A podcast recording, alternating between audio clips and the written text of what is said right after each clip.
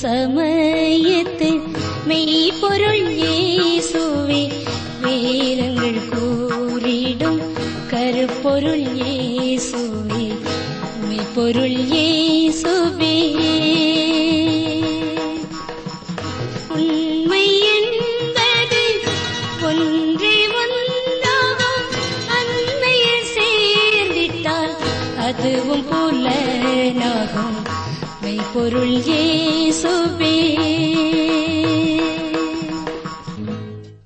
ஆராய்ச்சி நேயர்களை கிறிஸ்து இயேசுவின் நாமத்தில் வாழ்த்துகிறோம்.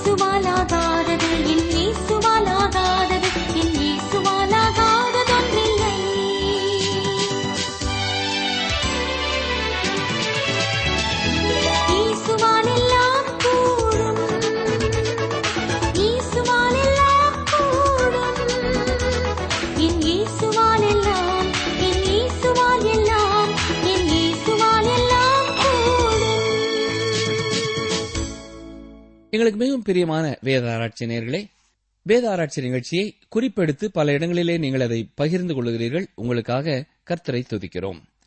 கடந்த நிகழ்ச்சியிலே நாம் தானியல் மூன்றாம் அதிகாரம் ஆறாம் வசனம் வரை சிந்தித்தோம். நேபாத் நேச்சார் தொண்ணூறு அடி உயரமான ஒரு பெரிய பொற்சிலையை பண்ணுவித்தான். தேசத்தின் எல்லா அதிபதிகளையும் அதிகாரிகளையும் தலைவர்களையும் நியாயாதிபதிகளையும் பொக்கிஷக்காரரையும் நீதி சாஸ்திரிகளையும் விசாரிப்புக்காரர்களையும் நாடுகளில் உள்ள உத்தியோகஸ்தர் அனைவரையும் வரவழைத்து இசைக்கருவிகள் மீட்டப்படும் பொழுது எல்லாரும் தாழ விழுந்து அந்த சிலையை பணிந்து கொள்ள வேண்டும் என்று கட்டளையிட்டான். இசையானது மனிதனுடைய உணர்ச்சிகளை தூண்டுவதாக அல்ல. அவனது இருதயத்தை தன்னை படைத்த இறைவனை நோக்கி திருப்புகிறதா இருக்க வேண்டும். கர்த்தரை தொழுது கொள்வதிலேயும் இசை முக்கிய இடம் பெறுகிறது. அப்போஸ் நாய பவுல் இதை குறித்து எபேசு சபையாருக்கு எழுதும் பொழுது எபேசியர் ஐந்தாம் அதிகாரம் பத்தொன்பதாம் வசனத்திலே சங்கீதங்களினாலும் கீர்த்தனைகளினாலும் ஞான பாட்டுகளினாலும் ஒருவருக்கொருவர் புத்தி சொல்லிக் கொண்டு உங்கள் இருதயத்தில் கர்த்தரை பாடி கீர்த்தனம் பண்ணி என்று குறிப்பிடுகிறார். ஆனால் ஆரம்ப காலத்திலே அது தேவனற்ற மனிதனான காயினுடைய சந்ததியிலே தவறான கரங்களிலே இருந்ததென்று ஆதியாகவும் நான்காம் அதிகாரம் இருபத்தி ஓராம் வசனத்திலே பார்க்கிறோம். எப்பொழுது ஒரு தொழுகை முறையோ அல்லது இசையோ மனிதனின் சரீர உணர்ச்சியை தூண்டுகிறதோ அப்பொழுதெல்லாம் அது மனிதனை உயர்த்துவதற்கு பதிலாக அவனை தாழ்த்துகிறதா இருக்கிறது. அது உண்மையான ஆராதனைக்கு உதவாது. அதே வேளையிலே ஆவிக்குரிய ஊழியங்களிலே இசை உன்னதமான ஒரு இடத்தையும் வகிக்க முடியும். ஊழியர் ஒருவர் சிறப்பு செய்தி கொடுக்கும்படியாய் ஒரு கூட்டத்திற்கு அழைக்கப்பட்டிருந்தார். அந்த வேளையிலே சிறப்பு பாடல் பாடும்படியாகவும் ஒரு சகோதரி வந்திருந்தார்கள். செய்திக்கு முன் அவர்கள் தெரிந்தெடுத்த பாடலானது அவர்களது பாடும் திறமையை வெளிப்படுத்துவதற்கு ஏற்றதாய் இருந்ததே ஒழிய செய்திக்கு மக்களை ஆயத்தப்படுத்துகிறதா இல்லை.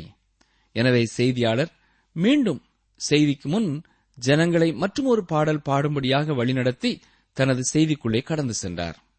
கூட்டம் முடிந்த பின்னர் செய்தியாளர் அங்கே இருந்த போதகரிடத்திலே அங்கே பாடிய அந்த பெண்ணை குறித்து விசாரித்த பொழுதுதான் அந்த சபையில் இருந்த ஒரு தலைவரின் மகள் அவள் என்றும் எல்லா கூட்டங்களிலேயும் அவள் இவ்வாறு பாடுவாள் என்றும் தெரிய வந்தது பிரிமனுலே உலக பிரகாரமான இசையும் மனிதர்கள் மேலே வல்லமை கொண்டதாய் இருக்கிறது.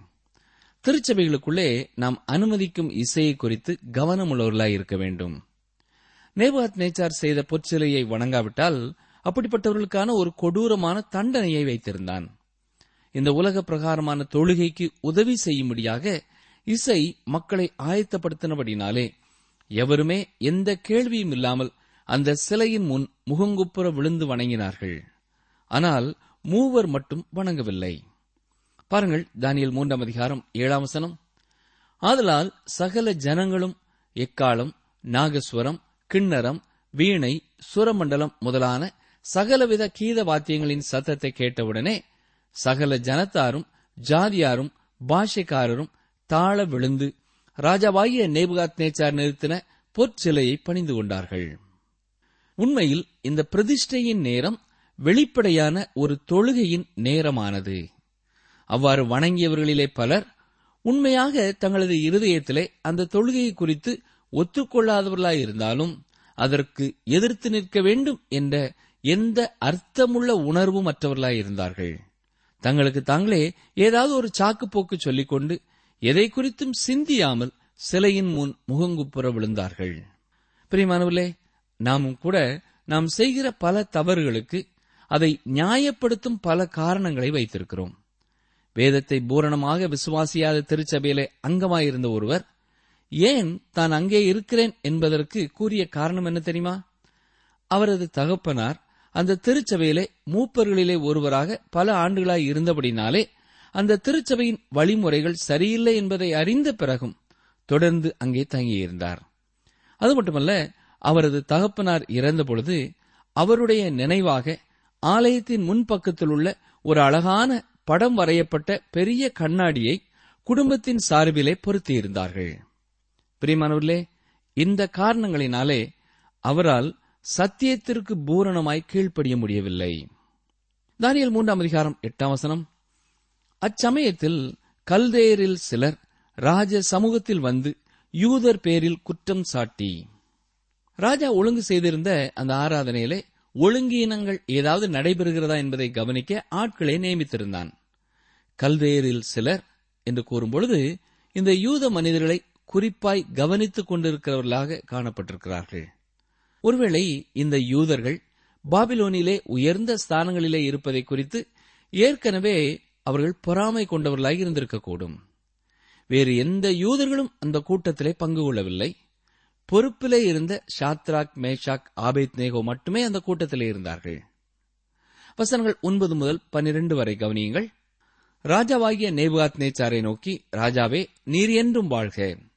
எக்காலம் நாகஸ்வரம் கிண்ணரம் வீணை சுரமண்டலம் தம்புரு முதலான சகலவித கீத வாத்தியங்களின் சத்தத்தையும் கேட்கிற எந்த மனுஷனும் தாழ விழுந்து பொற்சிலையை பணிந்து கொள்ள வேண்டும் என்றும் இவனாயிலும் தாழ விழுந்து பணிந்து கொள்ளாமற் போனால் அவன் எரிகிற அக்னிச் சூளையின் நடுவிலே போடப்பட வேண்டும் என்றும் ராஜாவாகிய நீர் கட்டளையிட்டீரே. பாபிலோன் மாகாணத்தின் காரியங்களை விசாரிக்கும்படி நீர் ஏற்படுத்தின சாத்ராக் மேஷாக் ஆபேத் நேகோ என்னும் யூதரான மனுஷர் இருக்கிறார்களே அவர்கள் ராஜாவாகிய உம்மை மதிக்கவில்லை. அவர்கள் உம்முடைய தேவர்களுக்கு ஆராதனை செய்யாமலும் நீர் நிறுத்தின பொற்சிலையை பணிந்து கொள்ளாமலும் இருக்கிறார்கள் என்றார்கள். பிரியமானவர்களே அந்த நிகழ்ச்சியிலே இசை வாசித்த அந்த இசைக்குழு உண்மையாகவே அந்நாட்களிலே மிக பிரசித்தி பெற்ற ஒன்றாய் இருந்திருக்க வேண்டும். ஏனென்றால் இப்பொழுது மூன்றாவது முறையாக அந்த வாத்திய கருவிகளை குறித்த ஒரு விமர்சனத்தை பார்க்கிறோம். மிக உறுதியான முறையிலே தெளிவாக இந்த யூத வாலிபர்களுக்கு எதிராய் கல்தேயர் குற்றம் சாட்டுகிறார்கள். யார் யார் என்று பெயரையும் குறிப்பிடுகிறார்கள். எனவே இவர்கள் யாரை குறித்து சொல்லுகிறார்கள் என்ற குழப்பத்திற்கு இடமே இல்லை. அவர்கள் சொன்ன வார்த்தைகளை கவனித்தீர்களா? அவர்கள் ராஜாவாகிய உம்மை மதிக்கவில்லை என்று கூறுகிறார்கள். இது மிகவும் பொய்யான ஒரு குற்றச்சாட்டு. அவர்கள் அந்த பொற்சிலையை வணங்காததற்கு காரணம் தனிப்பட்ட விதத்திலே அவர்கள் ராஜாவை மதிக்கவில்லை என்பதனாலே அல்ல. ராஜாவை விட ராஜாவிற்கு மேல் இன்னும் ஒருவர் இருக்கிறார். அவருக்கு கீழ்ப்படிவது முக்கியமானது என்பதை உணர்ந்தவர்களாக இருந்தார்கள். எனவேதான் சிலையை பணிந்து கொள்ளவில்லை. பாருங்கள் தானியல் மூன்றாம் அதிகாரம் பதிமூன்றாம் வசனம். அப்பொழுது நேபுகாத் நேச்சர் உக்கர கோபம் கொண்டு சாத்ராக்கையும் மேஷாக்கையும் ஆபைத் நேகோவையும் அழைத்துக் கொண்டு வரும்படி கட்டளையிட்டான். அவர்கள் அந்த புருஷரை ராஜாவின் சமூகத்தில் கொண்டு வந்து விட்டபோது. இப்பொழுது ராஜா உக்கிர கோபமாயிருக்கிறான். இப்படி ஒரு செய்தியை கேட்டவுடன் உக்கிர கோபம் கொண்ட இவன் மனவியாதி உள்ளவன் என்று கூறலாம். ஒரு நிமிடத்திலே கோபத்தின் உச்சக்கட்டத்திற்கு செல்கிறவன் மறு நிமிடமே தலைதெறிக்க சிரிக்கக்கூடியவனாயிருக்கிறான். தானியல் மூன்றாம் அதிகாரம் பதினாறாம் வசனம். நேபுகாத் நேச்சார் அவர்களை நோக்கி சாத்ராக் மேஷாக் ஆபேத் நேகோ என்பவர்களே நீங்கள் என் தேவர்களுக்கு ஆராதனை செய்யாமலும் நான் நிறுத்தின பொற்சிலையை பணிந்து கொள்ளாமலும் இருந்தது மெய்தானா? என்று அவர்கள் மேல் சொல்லப்பட்ட குற்றச்சாட்டை குறித்து விளக்கம் கேட்கிறான். மட்டுமல்ல அவர்களுக்கு மற்றும் ஒரு தருணம் கொடுக்கிறான். பாருங்கள் வசனம் பதினைந்து. இப்போதும் இக்காலம் நாகசுரம் கிண்ணரம் வீணை சுரமண்டலம் தம்புரு முதலான சகலவித கீத வாத்தியங்களின் சத்தத்தையும் நீங்கள் கேட்கும்போது தாழ விழுந்து நான் பண்ணிவித்த சிலையை பணிந்து கொள்ள ஆயத்தமாயிருந்தால் நல்லது. பணிந்து கொள்ளாதிருந்தீர்களே ஆகில் அந்நேரமே எரிகிற அக்கினிச் சூளையின் நடுவிலே போடப்படுவீர்கள். உங்களை என் கைக்கு தப்புவிக்கப் போகிற தேவன் யார்? என்றான். தான் நிறுத்தின பொற்சிலையின் முன் பணிந்து வணங்க மற்றும் ஒரு தருணத்தை கொடுக்கிறான். இப்பொழுது அவர்கள் அவருடைய கட்டளைகளுக்கு கீழ்ப்படிந்திருப்பார்கள் என்றால் அதுவும் கேடானதாகவே இருந்திருக்கும். சிலையை வணங்காவிட்டால் கொடுக்கப்படும் தண்டனை குறித்து மிக உறுதியோடு கூறுகிறான். நேபாத் நேச்சார் ஏற்கனவே அவருடைய தேவனை குறித்து கேள்விப்பட்டிருக்கிறான். அவரும் இவர்களை தப்புவிக்க முடியாது என்று கூறுகிறான். தானியல் மூன்றாம் அதிகாரம் பதினாறாம் வசனம். ஷாத்ராக் மேஷா காபேத் நேகோ என்பவர்கள் ராஜாவை நோக்கி நேபாத் நேச்சாரே இந்த காரியத்தை குறித்து உமக்கு உத்தரவு சொல்ல எங்களுக்கு அவசியமில்லை. கவனித்தீர்களா? அவர்கள் நேபாத் நேச்சாரிடம்தான் பேசுகிறார்கள். ஆனால் ராஜாவே நீர் என்றும் வாழ்க என்றவர்கள் கூறவில்லை. அவர்கள் என்ன சொல்கிறார்கள்?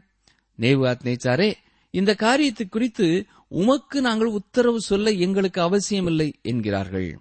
இதன் பொருள் என்ன? ராஜாவிற்கு கீழ்ப்படிய மறுப்பதனாலே வரும் விளைவுகளை ஏற்றுக்கொள்ள அவர்கள் ஆயத்தமாகிவிட்டார்கள். அவர்கள் பதிலை கொடுப்பதற்கு மிக கவனமான வார்த்தைகளை கணக்கிடவில்லை. விலைக்கரையும் செலுத்த துணிந்து விட்டார்கள். எப்படி பேசினால் ராஜா புரிந்து கொள்வார் என்பதை குறித்து கூட அவர்கள் கவலைப்பட்டுக் கொள்ளவில்லை. ஷாத்ராக் மேஷாக் ஆபேத் நேகோடு கூட இருந்த மற்ற பாபிலோனிய ஞானிகள் இந்த எபிரேய வாலிபலிடத்தில் வந்து இந்த ஒரு முறைதானே நீங்கள் ஏன் ராஜாவிற்கு கீழ்ப்படியக்கூடாது என்று அவர்களுக்கு ஆலோசனை கொடுத்திருக்கலாம். ஆனால் தேவன் அவர்களிடத்திலே கூறியிருப்பது அவருடைய மனதிலே மிக தெளிவாய் மிக உறுதியானதாய் இருந்தது. தேவன் என்ன கூறியிருக்கிறார்? யாத்ராமும் இருபதாம் அதிகாரம் மூன்று முதல் ஆறாம் வசனம் வரை கவனியுங்கள். என்னையன்றி உனக்கு வேறே தேவர்கள் உண்டாயிருக்க வேண்டாம். மேலே வானத்திலும் கீழே பூமியிலும் பூமியின் கீழ் தண்ணீரிலும் உண்டாயிருக்கிறவைகளுக்கு ஒப்பான ஒரு சொருபத்தையாகிலும் யாதொரு விக்கிரகத்தையாகிலும் நீ உனக்கு உண்டாக்க வேண்டாம். நீ அவைகளை நமஸ்கரிக்கவும் சேவிக்கவும் வேண்டாம். உன் தேவனாய கர்த்தராயிருக்கிற நான் எரிச்சலுள்ள தேவனாயிருந்து என்னை பகைக்கிறவர்களை குறித்து பிதாக்களுடைய அக்கிரமத்தை பிள்ளைகளிடத்தில் மூன்றாம் நான்காம் தலைமுறை மட்டும் விசாரிக்கிறவராயிருக்கிறேன். என்னிடத்தில் அன்பு கூர்ந்து என் கற்பனைகளை கைக்கொள்கிறவர்களுக்கோ ஆயிரம் தலைமுறை மட்டும் இரக்கம் செய்கிறவராயிருக்கிறேன். இந்த யூத வாலிபர்கள் தேவனுக்கு உண்மை உள்ளவர்களாய் இருக்கிறார்கள் இப்படிப்பட்ட சூழ்நிலைகளிலே இவர்களுக்கு அதிக தைரியம் தேவையானதாய் இருந்தது தானியல் மூன்றாம் அதிகாரம் பதினேழு பதினெட்டாம் வசனங்கள். நாங்கள் ஆராதிக்கிற எங்கள் தேவன் எங்களை தப்புவிக்க வல்லவராயிருக்கிறார். அவர் எரிகிற அக்கினி சூளைக்கும் ராஜாவாகிய உம்முடைய கைக்கும் நீங்களாக்கி விடுவிப்பார். விடுவிக்காமற் போனாலும் நாங்கள் உம்முடைய தேவர்களுக்கு ஆராதனை செய்வதுமில்லை நீர் நிறுத்தின பொற்சிலையை பணிந்து கொள்வதுமில்லை என்கிறது ராஜாவாகிய உமக்கு தெரிந்திருக்க கடவது என்றார்கள். பிரியமானவர்களே மிக தெளிவாக அவர்கள் கூறினது என்ன? எங்களை விடுவிக்க வேண்டும் என்பது கர்த்தருக்கு சித்தமானால் அவர் நிச்சயமாய் உமது கைக்கு எங்களை தப்பு வைப்பார் அவர் அவ்வாறு தப்புவித்தாலும் சரி தப்புவிக்காவிட்டாலும் சரி நேவாத் அத்நேச்சாருக்கல்ல தேவாதி தேவனுக்கு கீழ்ப்படியவே நாங்கள் உறுதியான தீர்மானம் எடுத்தவர்களாய் இருக்கிறோம் என்கிறார்கள். இன்றைக்கும் இப்படிப்பட்ட சூழ்நிலையிலே பல விசுவாசிகள் வைக்கப்படுகிறார்கள். சிலர் தப்புவிக்கப்படுகிறார்கள் சிலர் தண்டிக்கப்படுகிறார்கள். என்றாலும் கர்த்தர் தமது வாக்குப்படி அவர்களோடு கூட இருக்கிறார். தானியல் மூன்றாம் அதிகாரம் பத்தொன்பது இருபதாம் வசனங்களை பாருங்கள். அப்பொழுது நேபுகாத் நேச்சாருக்கு கடும் கோபம் உண்டு. ஷாத்ராக் மேஷா ஆபேத் நேகோ என்பவர்களுக்கு விரோதமாய் அவனுடைய முகம் வேறுபட்டது. சூளையை சாதாரணமாய் சூடாக்குவதை பார்க்கிலும் ஏழு மடங்கு அதிகமாய் சூடாக்கும்படி உத்தரவு கொடுத்து ஷாத்ராக் மேஷா ஆபேத் நேகோ என்பவர்களை எரிகிற அக்னிச் சூளையிலே போடுவதற்கு அவர்களை கட்டும்படி தன் ராணுவத்தில் பலசாலிகள் ஆகிய புருஷருக்கு கட்டளையிட்டான். கவனித்தீர்களா? நேவாத் நேச்சாருக்கு கடும் கோபம் உண்டது. கோபத்தை கட்டுப்படுத்த முடியாத அளவு வெடிக்கிறான். ஒரு காலத்திலே இந்த மூவருக்கும் சிறப்பான சிலாக்கியங்களை கொடுத்தவன் இப்பொழுது வெகுண்டு எழுகிறான். சூளையின் சூடானது ஏழு மடங்கு அதிகரிக்கப்பட வேண்டும். உண்மையில் இது தேவையானதாக இல்லை. ஆனால் இது எதை காட்டுகிறது? அந்த மனிதனுடைய இருதயத்தின் வெப்ப அளவை வெளிப்படுத்துகிறது. வசனம் இருபத்தி ஒன்று. அப்பொழுது அவர்கள் தங்கள் சால்வைகளோடும் நிஜார்களோடும் பாகைகளோடும் மற்ற வஸ்திரங்களோடும் கட்டப்பட்டு எரிகிற அக்கினிச்சோலையின் நடுவிலே போடப்பட்டார்கள். அக்கினிக்குள்ளே போடுவதனாலே உடையை அகற்றவில்லை. ஏழு மடங்கு சூடாக்கப்பட்ட சூளைக்கு நேராய் சிறந்த உடை அணிந்தவர்களாய் கட்டப்பட்டு எடுத்துச் செல்லப்படுகிறார்கள். வசனங்கள் இருபத்தி ரெண்டு இருபத்தி மூன்று ராஜாவின் கட்டளை கடுமையாயிருந்தபடியினாலும் சூளை மிகவும் சூடாக்கப்பட்டிருந்தபடியினாலும் அக்கினி ஜுவாலையானது ஷாத்ராக் மேஷா காபித் நேகோ என்பவர்களை தூக்கி கொண்டு போன புருஷரை கொன்று போட்டது. ஷாத்ராக் மேஷா காபித் நேகோ என்னும் அந்த மூன்று புருஷரும் கட்டுண்டவர்களாய் எரிகிற அக்கினி சூளையின் நடுவிலே விழுந்தார்கள். கவனித்தீர்களா? அந்த மூவரையும் அக்கினி சூளையின் உள்ளே போடும்படியாக தூக்கிச் சென்றவர்கள் அங்கே இருந்த வெப்பத்தின் மிகுதியினாலே மறித்து போனார்கள். வசனங்கள் இருபத்தி நாலு இருபத்தி ஐந்து. அப்பொழுது ராஜாவாகிய நேபுகாத் நேச்சார் பிரமித்து தீவிரமாய் எழுந்திருந்து தன் மந்திரிமார்களை நோக்கி மூன்று புருஷரை அல்லவோ கட்டுண்டவர்களாக அக்கினியிலே போடுவித்தோம் என்றான். அவர்கள் ராஜாவுக்கு பிரதியுத்தரமாக ஆம் ராஜாவே என்றார்கள். அதற்கவன் இதோ நாலு பேர் விடுதலையாய் அக்கினியின் நடுவிலே உலாவுகிறதை காண்கிறேன். அவர்களுக்கு ஒரு சேதமும் இல்லை. நாலாம் ஆளின் சாயல் தேவபுத்திரனுக்கு ஒப்பாயிருக்கிறது என்றான். பிரியமானவர்களே அக்கினி சூளையானது ஏழு மடங்கு சூடேற்றப்பட்டதாய் இருந்தாலும் வெளியே இருந்து பார்ப்பதற்கு அத்தனையும் தெரியக்கூடிய வகையிலே இருந்தது. இந்த மூவரும் உடனடியாக மறித்து போவார்கள் என்ற எதிர்பார்ப்போடு சூளையில் போடப்பட்டிருந்த அவர்களையே பார்த்து கொண்டிருந்த நேபாத் நேச்சார் அவர்கள் எழுந்திருந்து சூளையின் உள் நடமாடுகிறதை கண்டு வியந்தான். அவனை ஆச்சரியப்படுத்திய மற்றொரு காட்சி தேவ புத்திரருக்கு ஒப்பான அந்த நான்காவது நபர். இது தேவர்களின் குமாரன் என்று மொழிபெயர்க்கப்பட்டிருக்க வேண்டும். ஏனென்றால் ஒரே மெய்யான ஜீவனுள்ள தேவனை குறித்த அறிவற்றவனாய்த்தான் நேபாத் நேச்சார் இருந்தான். ஏற்கனவே தானியேல் அவரை குறித்து அவனிடத்திலே பேசியிருக்கிறான். ஆவிக்குரிய அறிவற்றவனாயிருந்தாலும் இப்பொழுது அந்த நான்காவது நபர் தேவ புத்திரனைப் போல இருக்கிறார் என்கிறான். இந்த நான்காவது நபர் உலகத்தில் தோன்றும் முன் இருந்த கிறிஸ்துவே என்று நாம் விசுவாசிக்கலாம். அக்கினி ஜுவாலின் மத்தியிலே இந்த மூன்று விசுவாசிகளையும் பாதுகாத்தது தேவன் செய்த ஒரு அற்புதமான செயல். இதைத் தவிர வேறு எந்த விளக்கமும் இதற்கு நாம் கொடுக்க முடியாது. ஒன்று நீங்கள் இதை ஏற்றுக்கொள்ளுங்கள் அல்லது புறக்கணித்து விடலாம். நிகழ்ச்சி கேட்டுக்கொண்டிருக்கிற எனக்கு அருமையான சகோதரனை சகோதரியே அடிக்கடி நாம் வேத வசனங்களிலே பார்க்கிற ஒரு சத்தியம் என்னவென்றால் தம்மை விசுவாசிக்கிறவர்கள் கடந்து வரும் பாதையிலே கர்த்தர் அவர்களோடு கூட இருக்கிறார். வனாந்தரத்திலே தேவன் இஸ்ரேவேல் ஜனங்களோடு தங்கியிருந்தார். இப்பொழுது சிலர் பாபிலோனிலே இருந்தாலும் அங்கேயும் கர்த்தர் அவர்களோடு இருக்கிறார். நலமான வேளைகளிலே மட்டுமல்ல பாடுகளின் வழியாக அவர்கள் கடந்து வரும் பொழுதும் கர்த்தர் அவர்களோடு தங்கியிருக்கிறார். இந்நாட்களிலே நீங்களும் ஒருவேளை உங்களுக்கு அருமையான யாரும் அனுபவித்திராத நெருக்கங்களின் மத்தியிலே பாடுகளின் மத்தியிலே கடந்து வந்து கொண்டிருக்கலாம். நீங்கள் விசுவாசத்திலே உறுதியாய் நின்றபடினாலே ஒருவேளை இப்படிப்பட்ட பாடுகளை நீங்கள் கடந்து வரலாம். உண்மையாய் இருந்ததனாலே வேலையை இழந்த ஒரு சூழ்நிலையாய் இருக்கலாம். கர்த்தருக்காக எத்தனையோ வேலைகளை செய்திருந்தும் எண்ணி பார்க்க முடியாத ஒரு வியாதியினாலே பாதிக்கப்பட்டவராய் நீங்கள் இருக்கலாம். இந்த நேரத்திலேயும் கர்த்தர் உங்களோடு இருக்கிறார் என்பதை மறந்து போகாதிருங்கள். அவர் உங்களுக்கு தூரமாயில்லை உங்களுக்கு மிக அருகில் இருக்கிறார். உங்களை பார்த்து கொண்டிருக்கிறார். உங்கள் சத்தத்தை கேட்டுக்கொண்டுதான் இருக்கிறார். ஷாத்ராக் மேஷாக் ஆபித் நேகோவை கனம் பண்ணின தேவன் உங்களையும் கனம் பண்ண வல்லமையுள்ளவராயிருக்கிறார். அந்த மூன்று வாலிபர்களுக்கும் இருந்த விசுவாசம் நமக்கு இருக்கிறதா என்பதைத்தான் நாம் எண்ணி பார்க்க வேண்டும். அந்த மூன்று வாலிபர்களைப் போல தேவனுக்காக விலைக்கிரயம் செலுத்தவும் ஆயத்தமாய் இருக்கிறோமா என்பதை சற்றே எண்ணி பார்ப்போம். ஜெபிப்போமா?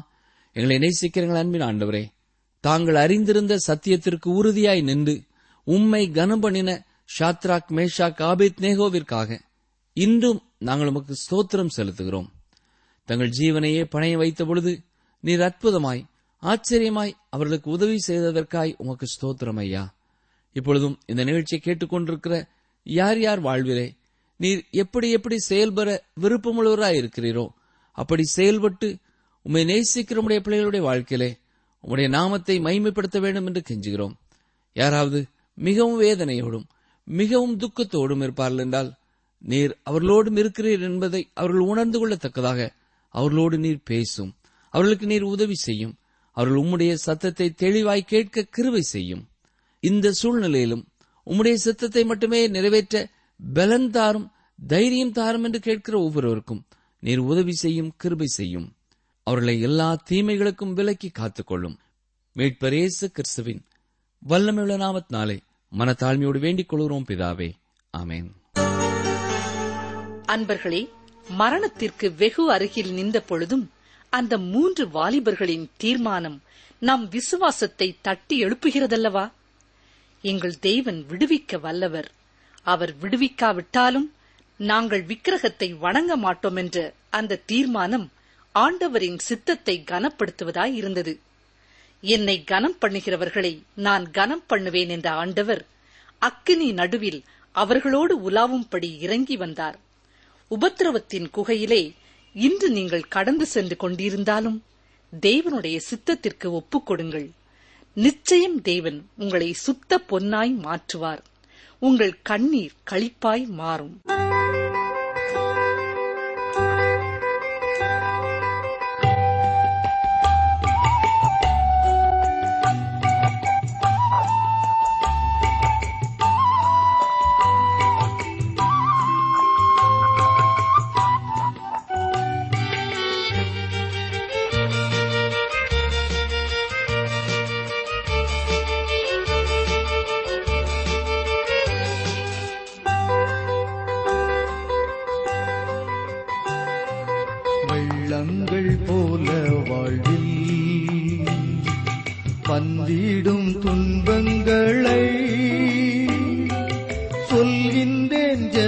ஜபங்களில்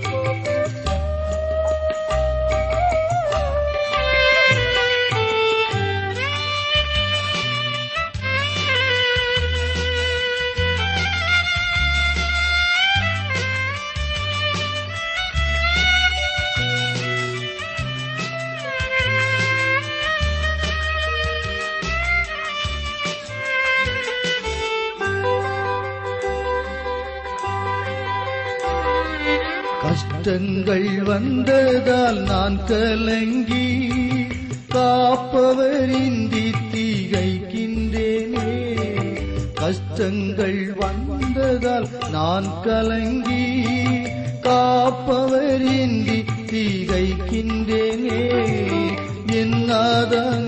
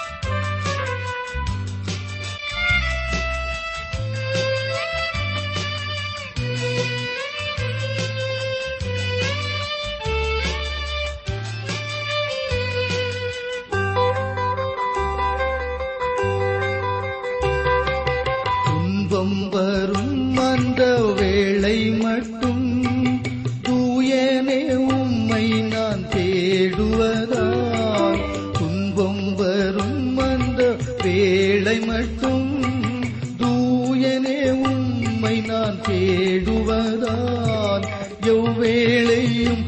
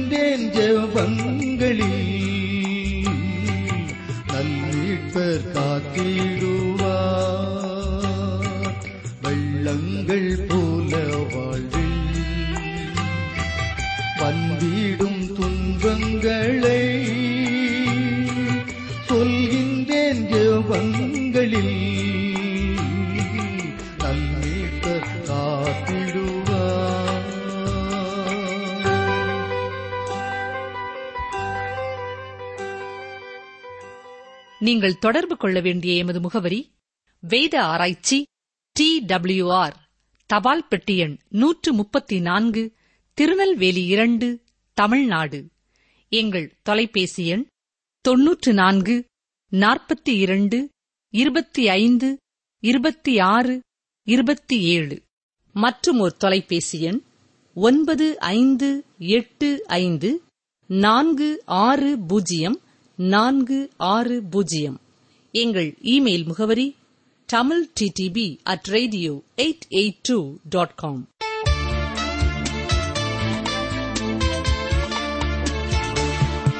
கர்த்தர் உன்னை எல்லா தீங்குக்கும் விலக்கி காப்பார்.